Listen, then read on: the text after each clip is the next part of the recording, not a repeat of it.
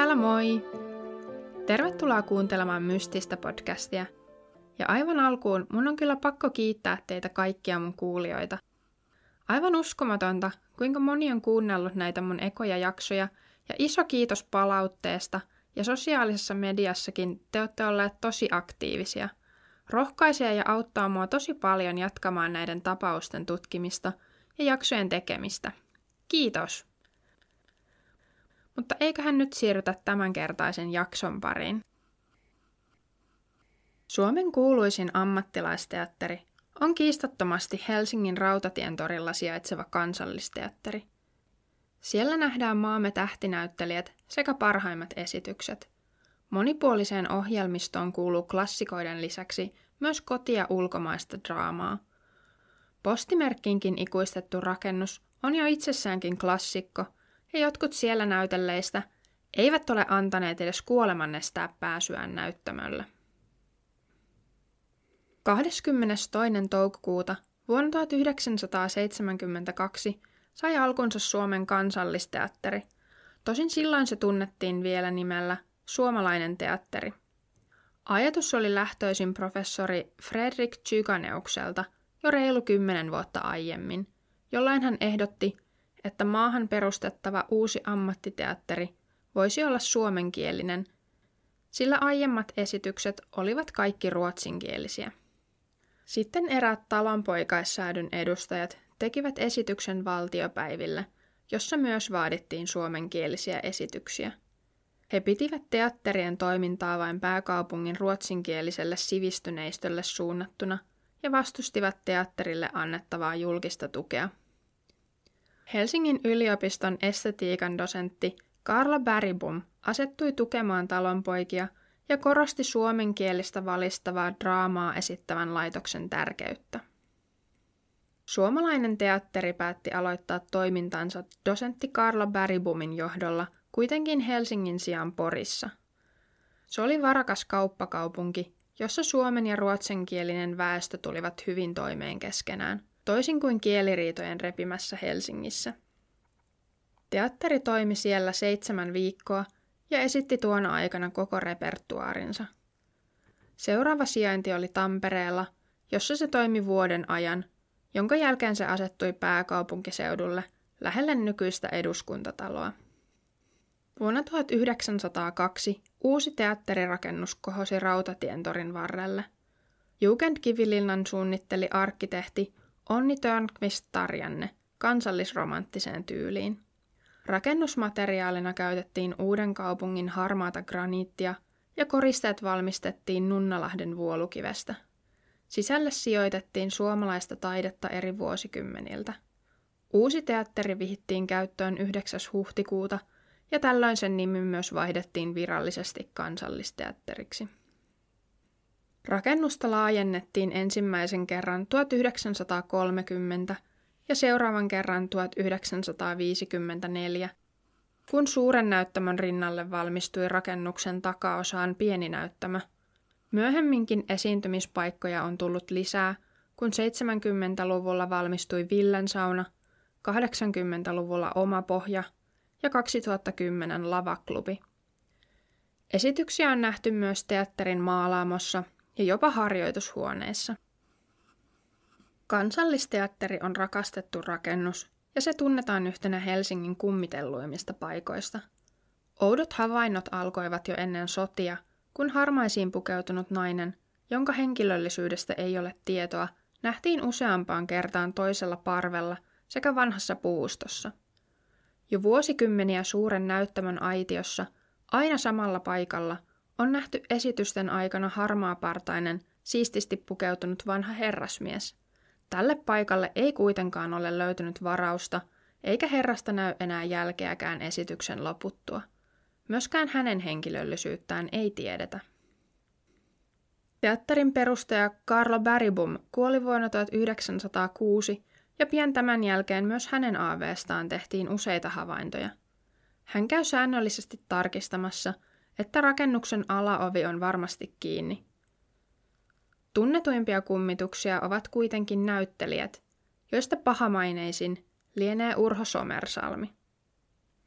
Somersalmi syntyi syyskuun kahdeskymmeneskolmas päivänä vuonna tuhatkahdeksansataakahdeksankymmentäkahdeksan Helsingissä.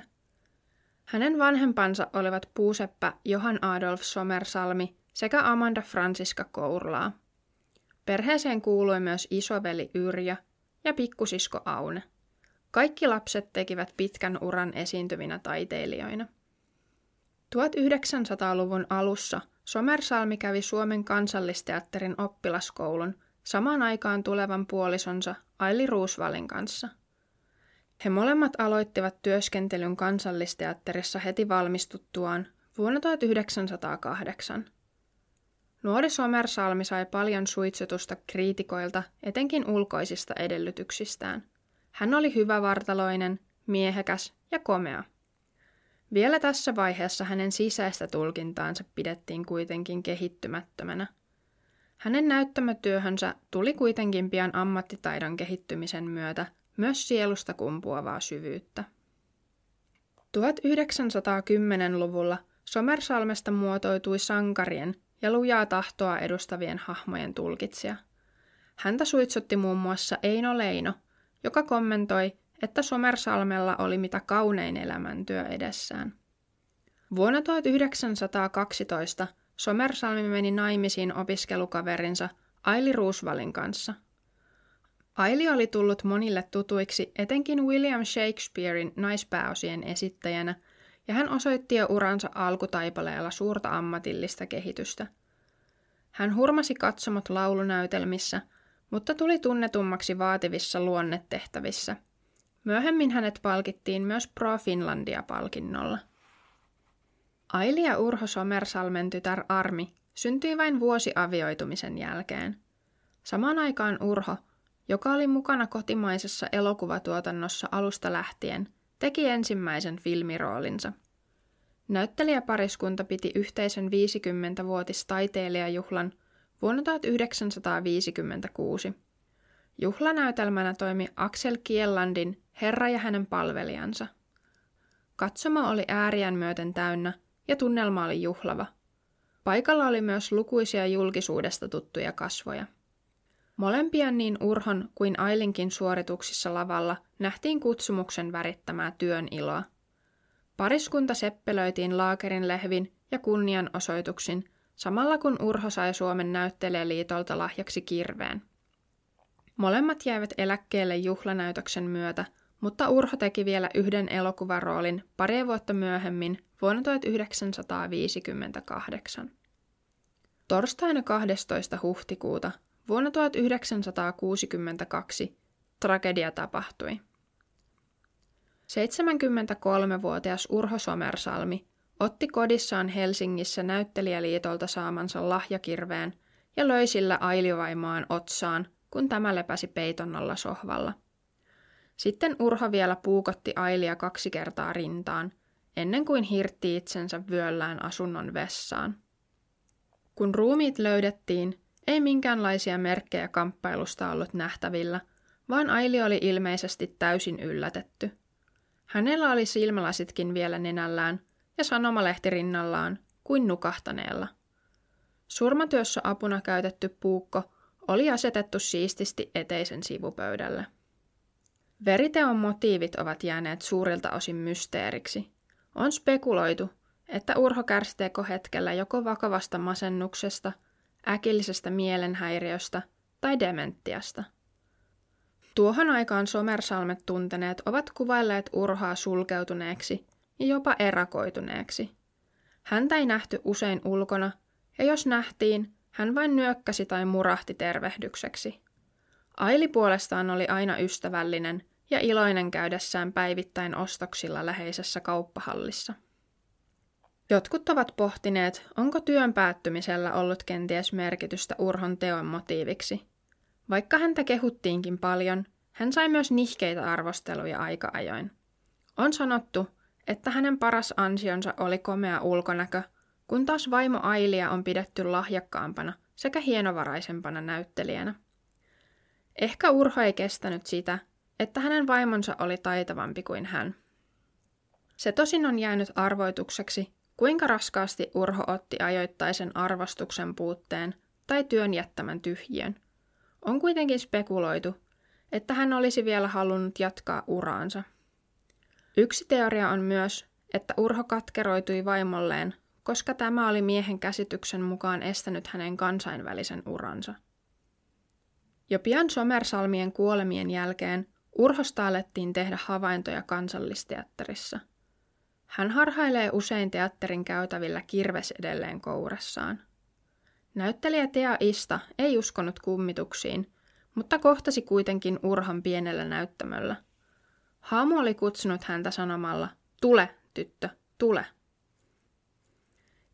Ista säikähti pahanpäiväisesti ja juoksi teatterin kampaamon pakoon. Aavetta lähdettiin etsimään, mutta turhaan. Urho näyttäytyy joskus myös pääjohtajan aitiossa, jossa hän istuu tuolilla ja haihtuu heti, jos hänet huomataan. Vuonna tuhatyhdeksänsataayhdeksänkymmentäyksi esimerkiksi Kolmoskanavan Megavisasta ja Nelosen Giljotiini-ohjelmasta tuttu taiteilija Jukka-Pekka Palo oli teatterin lavalla, kun hän näki vaaleapukuisen miehen toisen kerroksen parvella istumassa. Myös hänen kollegansa näki miehen ollessaan katsomossa samaan aikaan. Vahtimestarit vakuuttelivat, että yhtään ihmistä ei ollut siellä. Myöhemmin hän tajusi, että kyseessä olikin Urho Somersalmi. Jukka-Pekka Palo muistaa, kuinka hänen isänsä, legendaarinen suomifilminäyttelijä Tauno Palo, ei ollut pysyä tolpillaan rynnätessään kotiin kertomaan, että Urho Somersalmi oli murhannut vaimonsa. Hän vielä huokaili, että heidän antamallaan kirveellä. Lyhyenä sivuhuomautuksena, että vaikka Tauno Paloa ei ole tavattu Kansallisteatterissa kuolemansa jälkeen, hänen kerrotaan kummittelevan Helsingissä Harakansaarella Kaivopuiston edustalla. Entisellä kemiallisella koelaitoksella synkässä linnamaisessa kivitalossa on havaittu toistuvasti erittäin komea, salskea, noin kolmekymmentävuotias mies, joka on tunnistettu Tauno Paloksi. Tauno työskenteli laboratoriolla jo viisitoista vuotta ennen näyttelijän uraansa. Sankarirooleihin erikoistunut Palo antoi esimakua kyvyistään oikeassa elämässä pelastamalla nuoren naisen hukkumiselta Harakan rantavedestä. Se on jäänyt arvoitukseksi, miksi Tauno Palo ilmestyy yhä Harakalle säännöllisin väliajoin. Myös Suomen teatteritaiteen diiva Ida Aalberg viettää edelleen aikaansa Kansallisteatterissa. Hänen elämäntarinansa on maamme kulttuurihistorian tunnetuimpia tuhkimotarinoita. Iida syntyi Janakkalassa neljäs joulukuuta tuhatkahdeksansataaviisikymmentäseitsemän. Hänen isänsä oli Leppakosken kartanon renki Antti Ahlberg ja äitinsä Charlotta Lindroos. Lapsia siunaantui kaikkiaan seitsemän, joista kaksi kuoli nuorina. Iida oli toisiksi vanhin. Iidan ollessa viisitoistavuotias ylioppilaat, jotka olivat Janakkalassa viettämässä joululomaansa, pyysivät hänet heidän kanssaan esiintymään muutamassa huvinäytelmässä. Esitykset olivat huippumenestyksiä, ja tämä kokemus loi Iidalle ajatuksen näyttelijän työstä vasta perustetussa suomalaisessa teatterissa. Vuotta myöhemmin hän matkasi Helsinkiin, ja teatterin johtaja Kaarlo Bergbom valitsi hänet mukaan. Iida osoittautui pian monipuolisesti lahjakkaaksi, ahkeraksi ja kunnianhimoiseksi. Hän kehittyi teatterin suosituimmaksi näyttelijäksi muutamassa vuodessa. Eino Leino ihaili Idaa suuresti ja näki tämän näyttämöllä kymmenissä rooleissa. Hän kuvaili näyttelijätärtä seuraavasti. Pitkä, solakka vartalo, jäntevä kuin teräsjousi, päänmuoto rohkea, profiili suomalaisesti sopusuhtainen, suu enempi suuri kuin pieni, leuka voimakkaasti eteenpäin tunkeva, silmät kuin sähkölamput, väriltään teräksen harmaat, mutta näyttämöltä nähtynä milloin siniset, milloin tummat, eri mielenliikutusten mukaan. Tukka vaalea. kolmekymmentävuotiaana Ida meni naimisiin lakimies Lauri Kivekkään kanssa. Liitto kuitenkin päättyi vain kuuden vuoden jälkeen Kivekkään kuolemaan. Hänen toinen puolisonsa oli niin ikään lakimies, Pietarissa asuva saksalaisvenäläinen vapaaherra Alexander Uexkull-Güllenband. Liitto kesti aina Idan kuolemaan asti. Kun teatterista tuli suomalaisen teatterin sijaan Kansallisteatteri, Idan taiteellinen työ jatkui lähinnä vierailijana. Hänen vierailunsa olivat Helsingissä suuria ja odotettuja tapahtumia. tuhatyhdeksänsataaluvun alussa hän kokeili Kansallisteatterissa siipiään ohjaajana, mutta huonolla menestyksellä. Sopimus teatterin kanssa irtisanottiin, ja se aiheutti aikansa kulttuuriskandaalin. Idan neljäkymmenvuotis taiteilijajuhla tammikuussa vuonna tuhatyhdeksänsataayksitoista muodostui kuitenkin valtavaksi juhlaksi. Hän esitti pääosan näytelmässä Koti, ja koko maa osallistui juhlaan lähettämällä useita satoja sähkösanomia, adresseja, lahjoja sekä kukkalähetyksiä. Ida Aalberg kuoli äkillisesti vain neljä vuotta myöhemmin tammikuun seitsemännentoista päivänä vuonna tuhatyhdeksänsataaviisitoista keuhkokuumeeseen.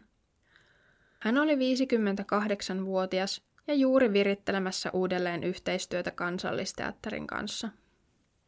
Kuolemansa jälkeenkin Ida Aalberg on nähty lukuisia kertoja ympäri Kansallisteatteria. Hän tuntuu etsivän jotakin ja onkin spekuloitu, että hän yrittää löytää kerran kadonnutta päiväkirjaansa. Näyttelijä Paula Siimes on kertonut, että hänen pukuhuoneensa oli tuhatyhdeksänsataakahdeksankymmentäluvulla rakennuksen ylimmässä kerroksessa väliaikaisesti. Kerran hän lähti tutkimaan kerrosta tarkemmin rautaisen palooven taakse ystävänsä kanssa. He päätyivät vinokattoiselle ullakolle, jossa oli jätesäkeittäin tarpeistoa ja kapeita kulkuväyliä.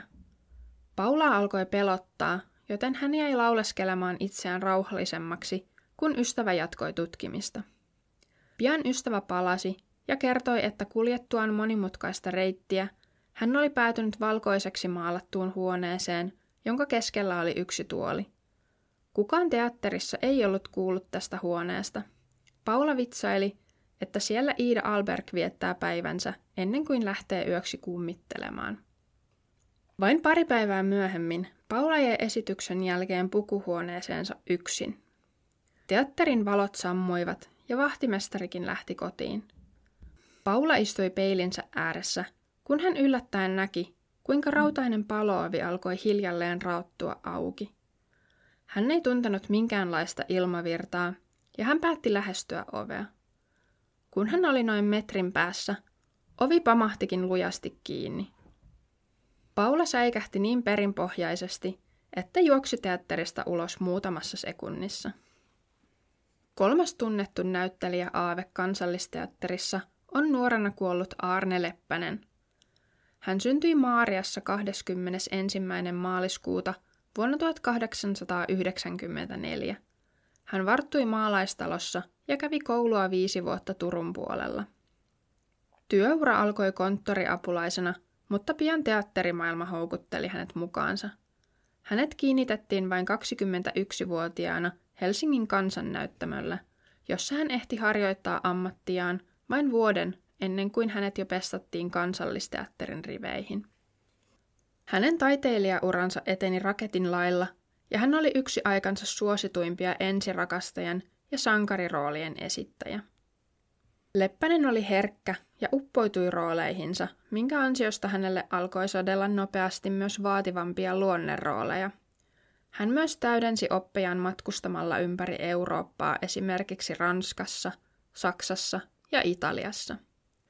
Myös elämänkumppani löytyi teatterista, sillä vuonna tuhatyhdeksänsataakaksikymmentäneljä hän nai näyttelijä Glory Reenvallin, joka oli Suomen oopperan uranuurtajan Aino Akteen tytär. Huono onni Leppäsen elämässä alkoi jo vuonna tuhatyhdeksänsataakaksikymmentä jouluaattona, kun hän putosi junasta ja loukkaantui. Helsingistä Turkuun matkalla ollut juna oli niin täynnä väkeä, että osa joutui seisomaan vaunujen portailla. Leppänen oli yksi näistä portailla seisseistä, kun hän yhtäkkiä putosikin maahan taittaen käsivartensa pahasti. Hänet sidottiin väliaikaisesti Inkoon asemalla, jossa hän joutui odottamaan koko päivän ennen kuin saattoi palata Helsinkiin. Käsivarsi vammautui pysyvästi. Vuonna tuhatyhdeksänsataakolmekymmentäviisi vammautuneesta kädestä lähti liikkeelle kaksi veritulppaa, joista toinen vei Leppäsen puhekyvyn. Hän oli sairauslomalla kaksi vuotta, kunnes keuhkokuume tappoi näyttelijän vain neljäkymmentäkolmevuotiaana kesken parhaiden työvuosien. Vaimo Glory Leppänen ei mennyt uusiin naimisiin ja säilytti miehensä sukunimen kuolemaansa saakka. Monista suurista näyttelijöistä on muotokuvat Kansallisteatterissa. Juuri ennen kuin Aarne Leppäsen muotokuva julkistettiin, kaksi teatterin keittäjää päättivät jäädä yöksi Kansallisteatteriin suuren näyttämön alle vuonna tuhatyhdeksänsataaviisikymmentä. Yöllä he näkivät tummakulmaisen miehen, joka kulki heidän ohitseen, ja he olettivat tämän olevan yövahti. Myöhemmin, kun Aarne Leppäsen muotokuva paljastettiin, nämä keittäjät yllättyivät, sillä se esitti heidän näkemäänsä yövahtia. Vuonna tuhatyhdeksänsataakahdeksankymmentäkolme jälleen näyttelijä Paula Siimes oli teatterilla harjoittelemassa näytelmää. Ohjaaja antoi näyttelijöille palautetta. Siimes vilkaisi toisen kerroksen parvelle ja huomasi, että aivan kuin sen keskellä istuisi joku. Hän vilkaisi ohjaajaa ja jälleen parvea, mutta nyt se olikin tyhjä. Siimeksen katse kohtasi erään näyttelijäkollegan kanssa ja hän tajusi, että kollega oli nähnyt saman. Tämä sama kollega näki erään lauluillan jälkeen oudon hahmon istuvan samassa paikassa parvella ja päätti mennä katsomaan tarkemmin. Parvella istui tummiin pukeutunut valkopäinen mies, joka kääntyi hitaasti paikalle tullutta näyttelijää päin. Miehen kasvot olivat oudon valkoiset ja näyttelijälle tuli epämukava olo. Hän poistui nopeasti ja meni ilmoittamaan vahtimestarille, että yksi katsoja ei ole poistunut. Vahtimestari kävi tarkistamassa parven, mutta se oli tyhjä. Myös tämä mies kuulemma muistutti kovasti Aarne Leppästä. Hieman nuoremman polven näyttelijä, joka edelleen kulkee teatterissa, on niin ikään nuorena kuollut Jussi Jurkka. Hän syntyi viidestoista kesäkuuta vuonna tuhatyhdeksänsataakolmekymmentä Turussa. Hän kuului merkittävään teatterisukuun, sillä hänen molemmat vanhempansa, Eino ja Emmi Jurkka, olivat teatterijohtajia sekä näyttelijöitä, ja monet muut hänen sukulaisensa työskentelivät näyttelijöinä. Jurkan vanhemmat erosivat Jussin ollessa vain noin vuoden ikäinen. On spekuloitu, oliko Eino oikeasti Jussin biologinen isä, sillä äiti Emmillä oli ollut kiihkeä, katkonainen suhde taidemaalari Arvid Brumsin kanssa kaksikymmentä- ja kolmekymmentälukujen taitteessa. Joidenkin mielestä Jussi Jurkka muistuttaa ulkonäöltään kovasti tätä taidemaalaria. Pian Jurkat muuttivat Helsinkiin ja lapset asuivat eron jälkeen äidillään. Jussin koulunkäynti ei oikein ottanut sujuakseen ja hän sai ensikosketuksensa teatterin vuonna tuhatyhdeksänsataaneljäkymmentäkaksi, kun hän sai pienen roolin näytelmässä. Muutamaa vuotta myöhemmin hän haki menestyksekkäästi teatterikouluun. Siellä hän oli omimmassa elementissään ja lahjakkain kurssillaan. Kolmevuotinen koulu päättyi kuitenkin kesken jo kahden vuoden jälkeen pitkälti taloudellisista syistä. Hän pääsi kuitenkin heti aloittamaan työt Kotkan maakuntateatterissa. Jussi Jurkka alkoi pian kerätä arvostusta. Tuolloin viisikymmentäluvulla hän edusti roolityyppiä, josta hän tuli tunnetuksi, eli neuroottiset nuoret miehet. Häntä alettiin kosiskella jo tässä vaiheessa Kansallisteatteriin. Hän ei kuitenkaan vielä tällöin suostunut. Sen sijaan hän siirtyi työskentelemään intiimiteatteriin vuoteen tuhatyhdeksänsataaviisikymmentäseitsemän saakka. Kun intiimiteatterin talous alkoi heiketä, hän vihdoin teki päätöksen siirtyä Kansallisteatteriin, jossa hän viihtyikin uransa loppuun asti. Jurkka oli ketjupolttaja, mutta alkoholia hän käytti harkiten, koska halusi käyttäytyä asiallisesti julkisilla paikoilla. Kotioloissa hän kuitenkin käytti runsaasti alkoholia. Henkisesti kuormittava työ ja epäterveet elämäntavat johtivat terveydellisiin ongelmiin seitsemänkymmentäluvulla, kun hänellä diagnosoitiin haimatulehdus. Tämän jälkeen hän luopui alkoholista. kahdeksankymmentäluvun alussa hänellä todettiin keuhkosyöpä. Jurkka pyrki jatkamaan teatterityötään normaalisti ja piti matalaa profiilia sairautensa suhteen. Hän kuoli sairautensa uuvuttamana tuhatyhdeksänsataakahdeksankymmentäkaksi pitkäperjantaina. Kuolemansa jälkeen hänet on usein nähty liikuskelemassa eri puolilla teatteria. Myös Uuno Montonen, joka oli eläessään erittäin kiinnostunut yliluonnollisista kokemuksista, kummittelee tiettävästi teatterissa. Hän syntyi kahdeskymmenesensimmäinen toukokuuta vuonna tuhatkahdeksansataayhdeksänkymmentäyksi Viipurissa. Hän näytteli monissa elokuvissa ja teatterissa. Tunnetuin hän on Pekka Puupää-elokuvista. Hän oli kuitenkin henkeen ja vereen teatterinäyttelijä. Alkuun hän näytteli Viipurissa, mutta hänet kutsuttiin Kansallisteatterin sähkeellä. Hänellä oli eläessään monia yliluonnollisia kokemuksia, joista hän kirjoitti kirjan nimeltä Henkimaailman rajamailla. Kirjassa Montonen kertoo saaneensa näyn, että hän tulee kuolemaan vuonna tuhatyhdeksänsataaseitsemänkymmentäkaksi kahdeksankymmentäyksivuotiaana.